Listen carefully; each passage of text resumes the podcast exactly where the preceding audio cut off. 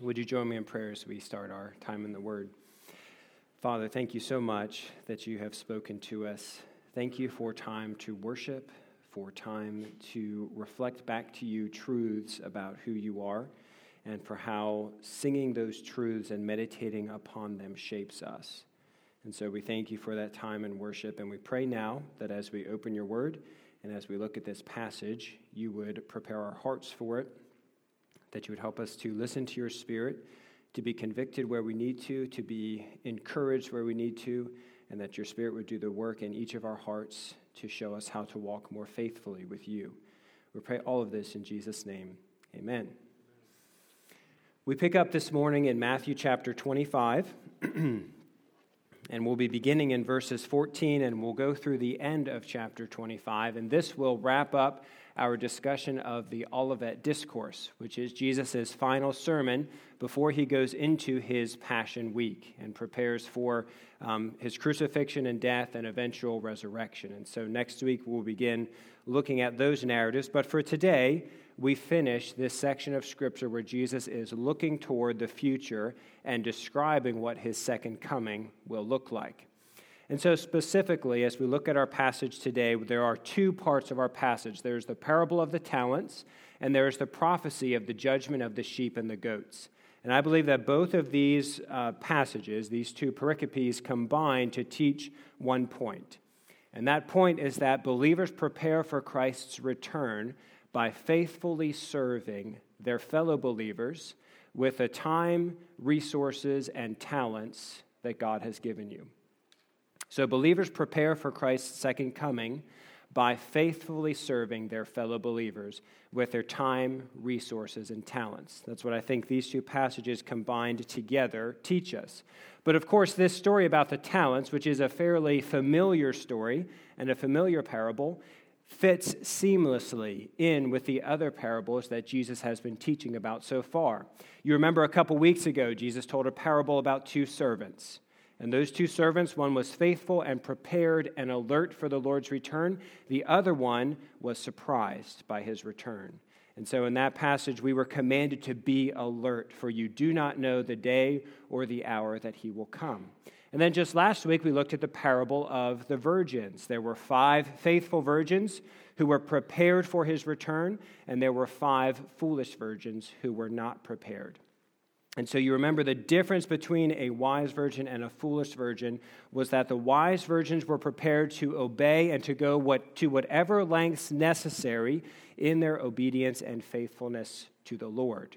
And the foolish virgins had restrictions on their obedience. They would obey up to a certain point, but then that was far enough. And that was all the more they would do. And so, our call as believers, as we prepare for Christ's return, was to remove all restrictions and qualifications on our obedience and embrace a wholehearted devotion to Him. Now, as we look at this parable of the talents, Jesus gives us a bit more detail about what that obedience is supposed to look like. So, if you left last week thinking that's all wonderful and all, but I'd really like to have some practical things to do with that, this passage gives you those practical things. And so, we'll be walking through what those are. So, we pick up in verse 14 and we'll read um, through verse 18. For it is just like a man about to go on a journey who called his own slaves and entrusted his possessions to them. To one he gave five talents, to another two, to another one, each according to his own ability, and he went on his journey.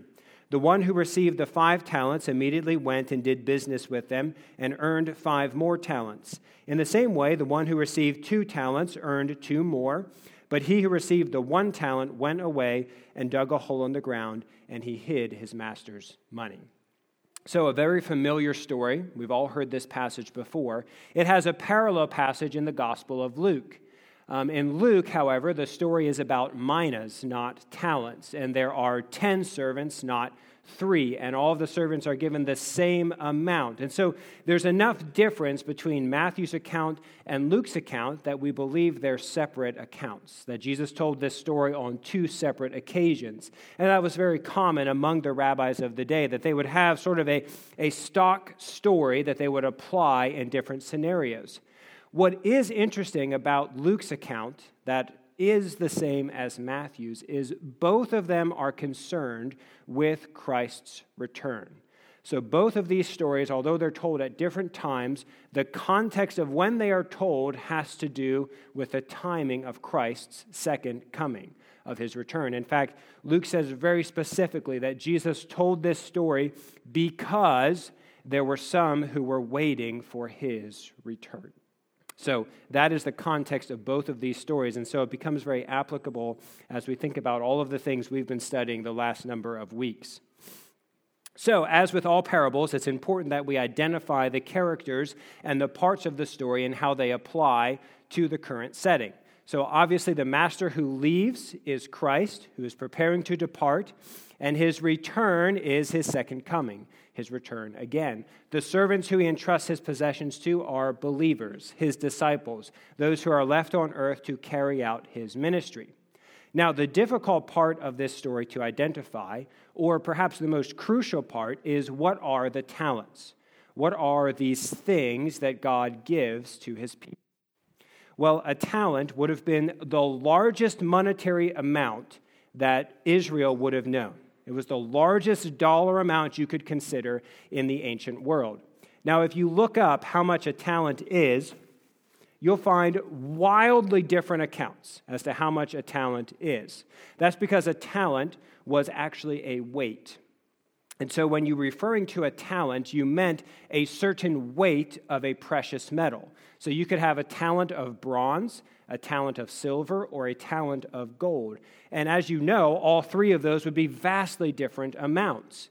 So, we're not really sure which kind of metal this uh, talent was. And so, conservative estimates of how much money this uh, this master was handing out to his servants would say that a talent was close to 15 years' wages. So, your salary for 15 years. So, in modern dollars, we would say that would be equal to hundreds of thousands of dollars. One talent would be equal to hundreds of thousands of dollars. So, we're talking about huge amounts of money that this master is leaving with his servants. And that's not the point of the story, but what a picture of the wealth of our Savior, of the riches that are at his disposal to give to his people. I think that's a wonderful reminder as we think about that. So, for the, uh, for the individual who was given five talents, that would be close to 75 years' salary. So, we're talking about a lifetime of savings that the master is entrusting to this individual. So all of them receive an enormous amount of money. Now, the first point of application, or the first discussion from this, is to recognize that those talents are not just money. Some people will interpret this passage as purely about our financial stewardship, that we only apply this to how we think about our money.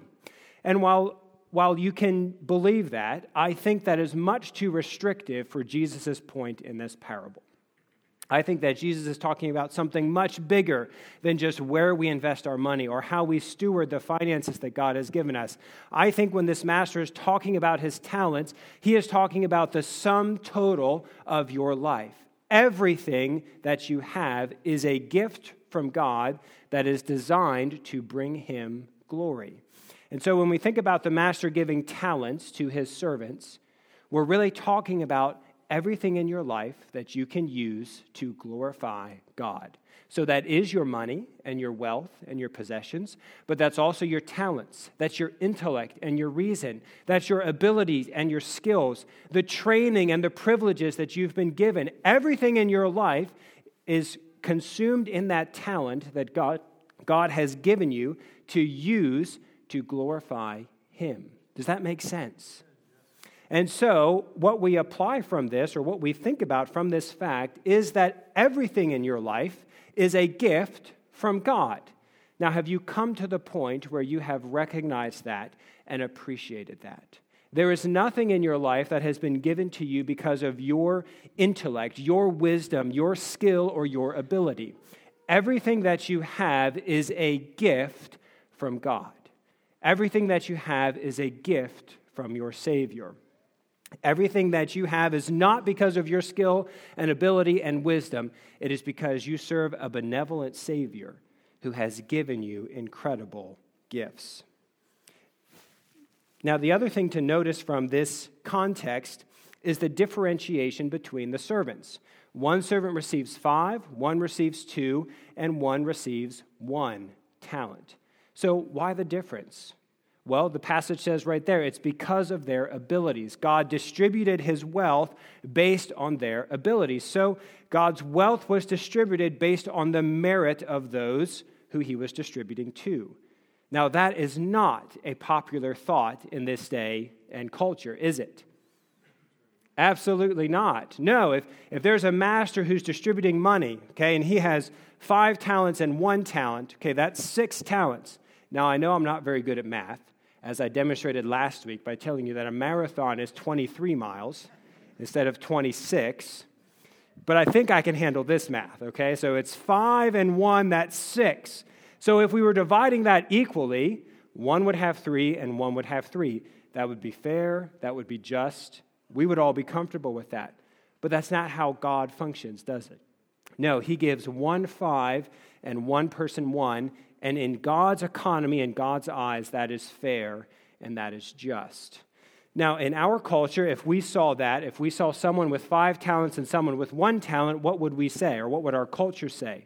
They would say that's because this person was privileged, or this person maybe was an oppressor, and he earned or he took that from somebody else. And that may be true. There are times when that certainly is the case. However, we also have to understand at least some of the time when we look at these situations where someone has five, or someone has more talent, and someone has less, that's a God given difference. And certainly in our story, that is a God given difference. And so we have to be careful when we look at the culture and always be analyzing what they say. There are times when that difference is because of privilege or is because of um, extortion. But there are times when that simply is the way God administers his gift. And so there's a point of application in this for us as well. Because if we're the servant who receives one talent, if we can look at other people around us and see people who have more skills, more ability, more possession, it's easy to feel jealous. It's to, easy to wish that we had what those people had, rather than being content with the talent that God has given us. And do you realize what you're doing when you have that attitude? You're looking at God and saying, I am not content with the gift that you gave me. I like the gift that you gave them better. And so we're just like kids at Christmas time, looking at the gift our cousin is unwrapping and saying, I want that gift instead of the one that I received. God is sovereign, God is in control, and He gives good gifts to all of His children. And so, even those of us who receive one talent instead of five are blessed immeasurably beyond what we could ever deserve or imagine. And so, who are we to sit in our discontent and wish that we had the, skill, the skills and talents and abilities that other people had? So, that differentiation in this story is God given. And so, we see what these individuals did with the talents that God gave them. Two of them the person who had five and the person who had two immediately took their talents and put them to good use. Now, this also is an important point to notice in the story. The talents that God gave to these people, which is the money, the possessions that He gave them, was not given to them to use for themselves. It wasn't given to make themselves rich or to make their lives more comfortable. The gifts that God gave to them were given to use for His glory the assumption that is implied in the passage, and the servants don't even question it, is that you have given me this money, you have given me these possessions, so that I can advance your business, your name, and your glory in this community. There wasn't a hesitation, there wasn't a thought that they would keep those talents for themselves. The assumption is God or the master has given me these things in order to do work and ministry for him. So we see the difference is highlighted between those two servants and the final servant, the servant who is given the one talent. Because notice what he does. Verse 18 But he who received the one talent went away, dug a hole in the ground, and hid his master's money. Now we have to ask the question why? Why did the servant go and bury the money? What could he possibly hope to gain by that? Well, there is an implied belief in the life of this servant. And that belief is that the master will not come home. If the master does not return, then I can go dig up my talent and suddenly I am wealthy. I have a whole talent of money that doesn't belong to anybody else and that is mine. And so the master has given me this talent, and rather than investing it for his glory, I am going to save it in the hopes that he doesn't return and I will be able to keep this talent for myself. And so his motivation is selfish. His motivation is oriented on keeping this talent for himself and creating his own comfort through it. So, do you see the difference between the two faithful servants and the servant who buries his talent in the ground? So, the first question we have to ask as we analyze these servants' responses to what God has given them is this Are you using the talents that God has given you? Are you using your resources, your skills, your talents, your abilities in a way that brings glory to God if He would return? Or are you living in such a way that does not anticipate or expect the Lord's return? That's the first question we have to ask ourselves as we look at this passage and we analyze these servants. Are we living in a way that is using the things God has given us to further his kingdom and to bring him glory, or are we using the things that God has given us simply to make our lives more comfortable? That's the first question we have to answer. Well, from there, we pick up in verse 19 with the return of the master. So bear with me as we read a fairly long chunk here. Now, after a long time, the master of those slaves came and he settled accounts with them. The one who had received the five talents came up and brought five more talents, saying, Master, you have entrusted five talents to me. See, I have earned five more talents. And his master said to him, Well done, good and faithful slave. You were faithful in a few things. I will put you in charge of many things. Enter the joy of your master. Also, the one who had received the two talents came up and said, Master, you entrusted two talents to me. See, I have earned two more talents. And his master said to him, Well done, good and faithful slave. You were faithful in a few things. I will put you in charge of many things. Enter the joy of your master. So notice that Jesus goes to great lengths to describe the exact same response to both of these servants. Now, that seems repetitive, right? It seems unnecessary, except, of course, that we're dealing with Scripture. So everything is necessary. And so, why does Jesus give us this exact same response to these two individuals? Well, it should be shocking to us to hear that. Because one individual returns with how many talents? Five plus five, that's 10. Okay, I have enough hand, fingers for that. So he comes back with 10 talents. The other one comes back with only four. And yet Jesus responds to them with exactly the same words of praise. How can that be possible? Wouldn't he praise the one who brought 10 more than the one who brought four? That's six talents of disparity between them. I can even do subtraction. I know, on the fly, too. So there's six talents of disparity between them.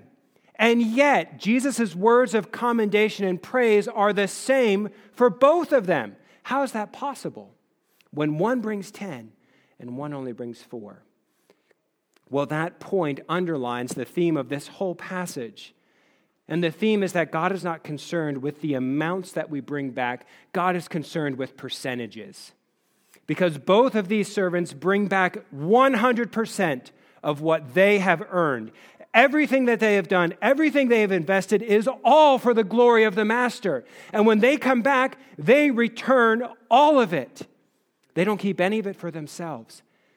And so it's like the story of the widow's mite in the Gospel of Luke, where the Pharisees are there pouring in their, their large amounts of offering and dumping in coffers of money but that amount represents only a small percentage of their wealth. And when the widow comes up and she drops in her two mites, which are worthless, they're, they're less than pennies that she drops into that coffer, Jesus says, She has given her all. And she is more worthy than those who have given those large amounts.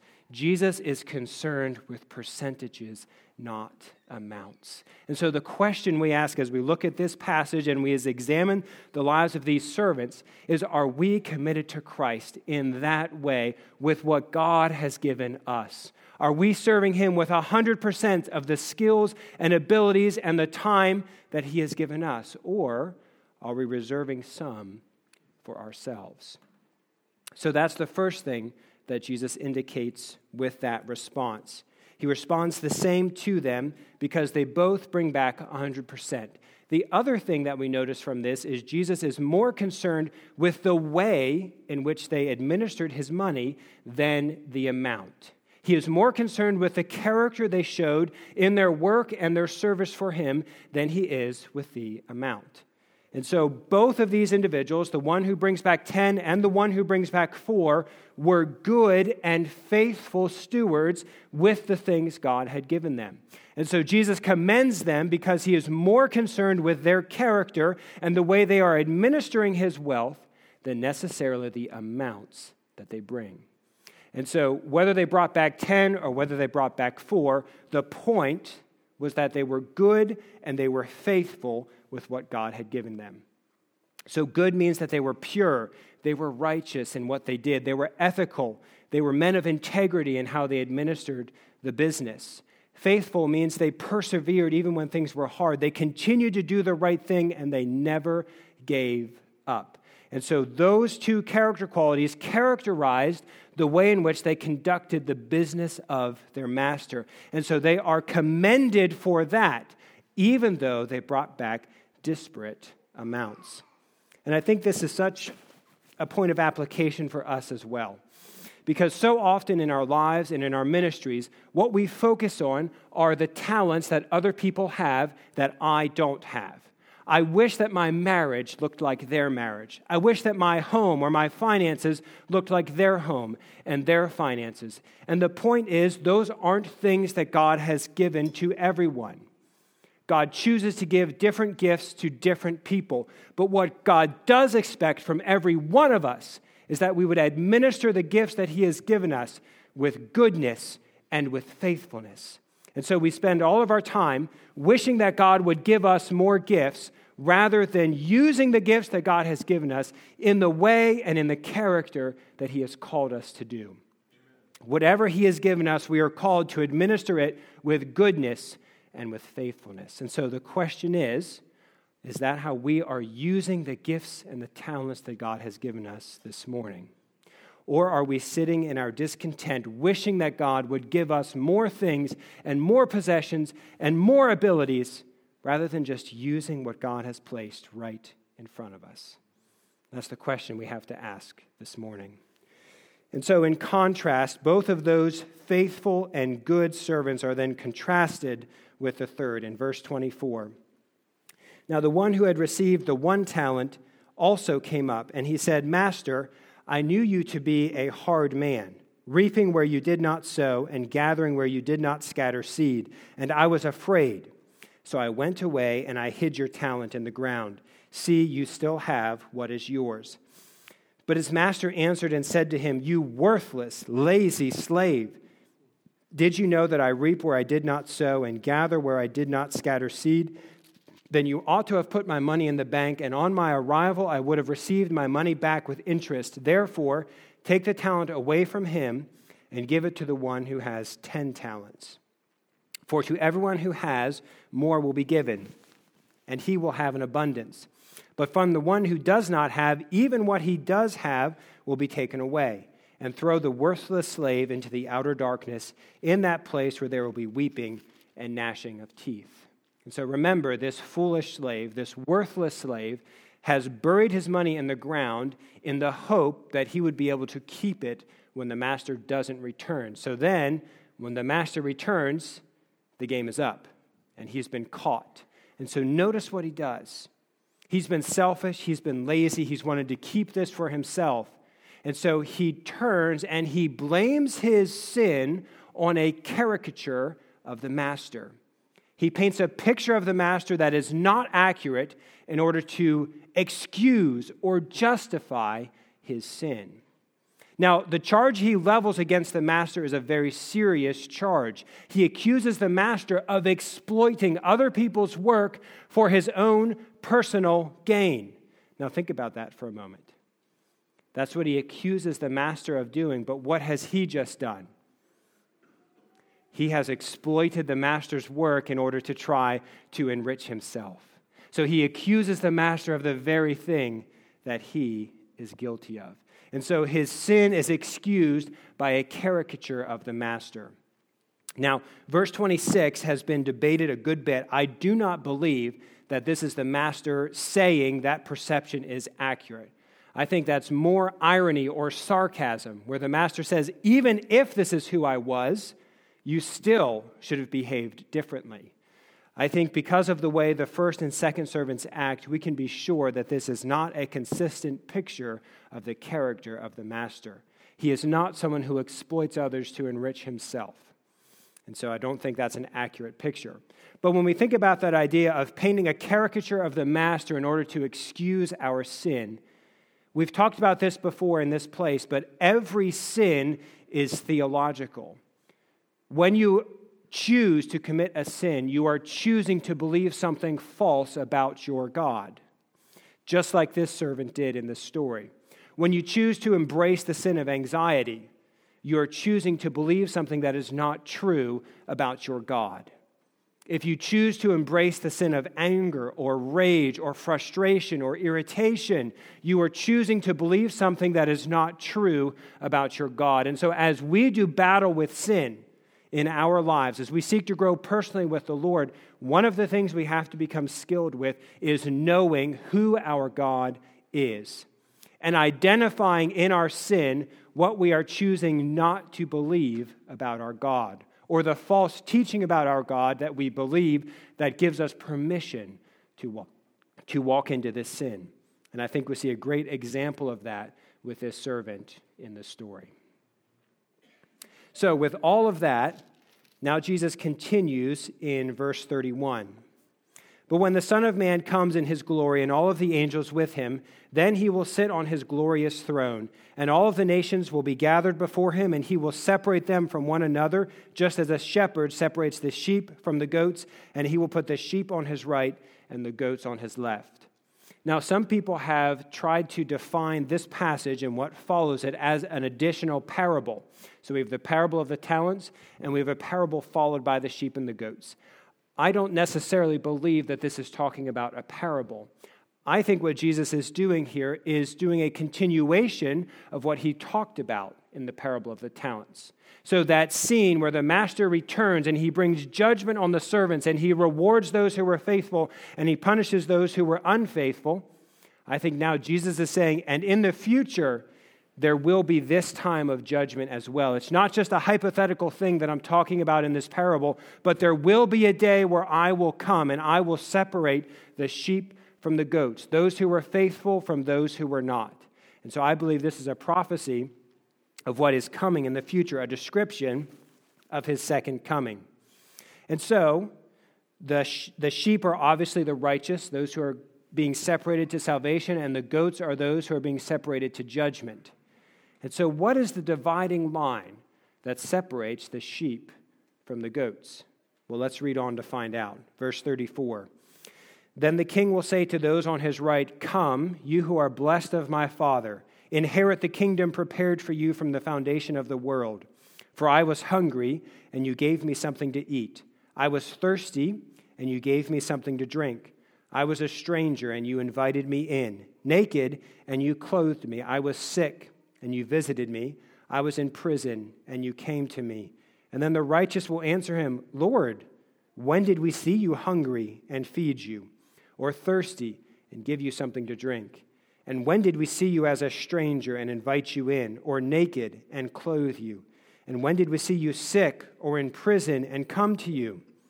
Verse 40 And the king will answer and say to them, Truly I say to you, to the extent that you did it for one of the least of these brothers or sisters of mine, you did it for me.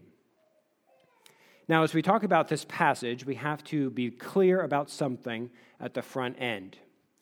Do you recognize that Christianity is the only religion in the world that preaches salvation by grace? It is the only religion in the world where you are not responsible to earn your salvation.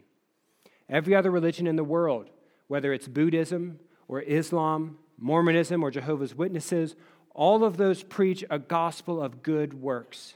That you must try to earn your way into the kingdom, to be a good enough person in order to be saved. Christianity is distinct from all other religions in the world because it teaches a gospel according to grace. It is by grace you have been saved, not by works, so that no one can boast. It's important that we remember that and hold to that firmly.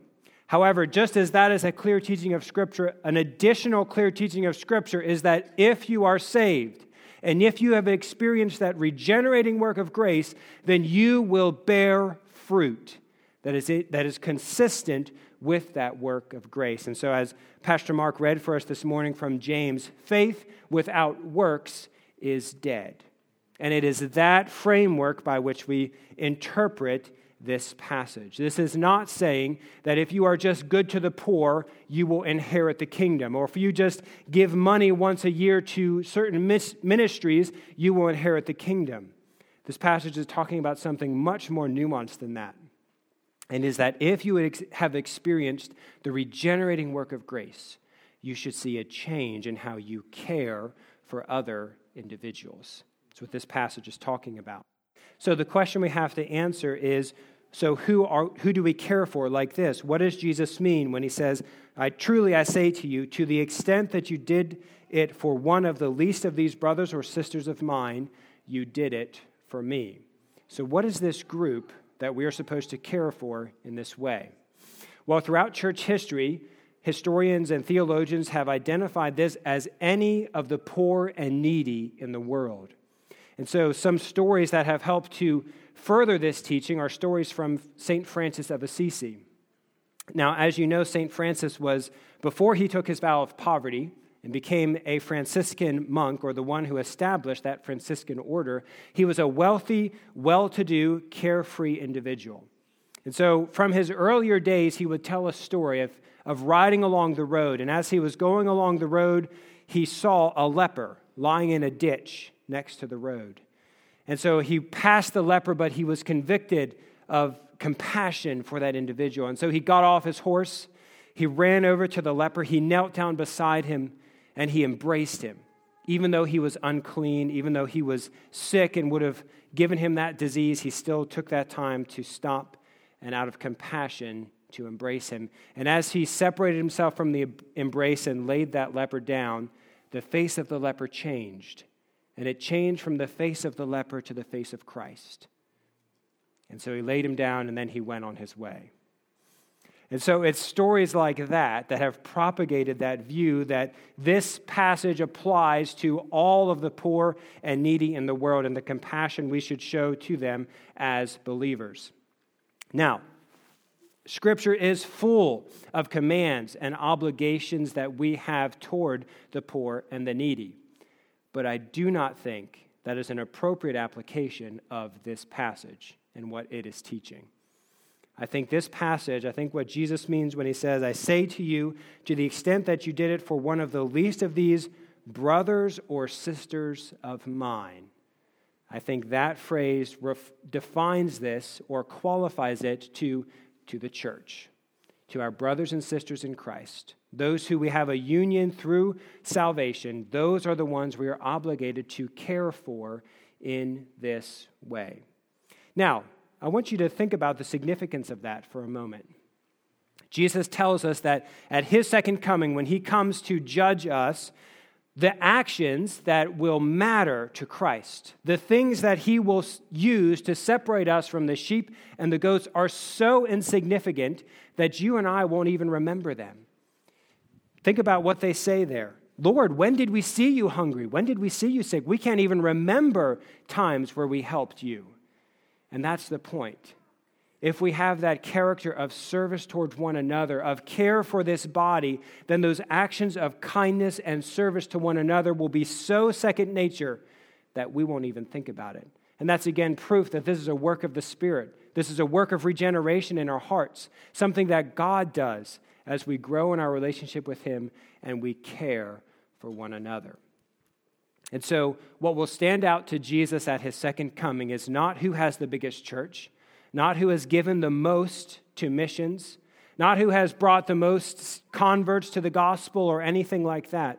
What will stand out to Jesus at His second coming are the individuals who have served one another, who have cared for those in the body of Christ, and have demonstrated that Christ like love for one another. And so I think that's a great application or continuation of what we think about with the parable of the talents. We are supposed to use the things that God has given us, the skills, the abilities, the resources, in order to further His kingdom. Well, what does that look like? That looks like caring for those in this body caring for our brothers and sisters in Christ.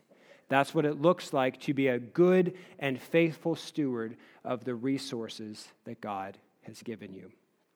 Now, before we close, we have the last section of this passage, which is verses 41 to 46, and it's basically the opposite of what we just read.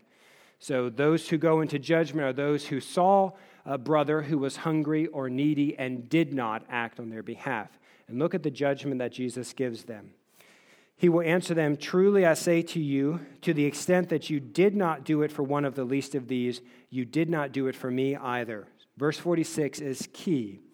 These will go away into eternal punishment, but the righteous into eternal life. Now, as we think about this passage, this is a very important passage for how we think about the reality of the existence of hell as well as the reality of the existence of heaven. It is very popular within Christian circles to think that when an unbeliever dies, they simply cease to exist. It's a doctrine called annihilationism. That unbelievers don't go to a place of eternal torment and suffering, but they go to a place where they just cease to exist. Well, a passage like this does away with that belief. Because notice, that the eternal punishment that unbelievers face is parallel to the eternal life that believers face. And we know Scripture is very clear that the eternal life that we are going to is a life of constant joy and presence and service, of conscious service in the life of our Savior. And so we have to be consistent. We have to confess that what is awaiting those who do not respond to the call of the gospel is a place of eternal conscious torment and punishment in hell. And so that verse is very important for expanding those doctrines and teaching those things. And so, as we conclude this morning and as we finish Jesus' Olivet Discourse, I think he gives us a wonderful, consistent teaching on how we are to live during this time. As we prepare and await for the coming of our Lord, we prepare for it by faithfully serving our brothers and sisters in Christ with the talents and the resources that God has blessed us with. Would you pray with me as we close? Father, thank you so much for this time. Thank you for your word. Thank you for its clarity and its conviction. And Father, I pray that as we leave this place this morning, you would give us insight into ways in our lives that we can be more mindful of serving one another and Father, as we do that, would it not be to puff ourselves up or to make ourselves look good, but would it be in order to steward and to use the gifts that you have given us, that we would bring glory to your name and honor to your kingdom? We pray all of this in Jesus' name. Amen.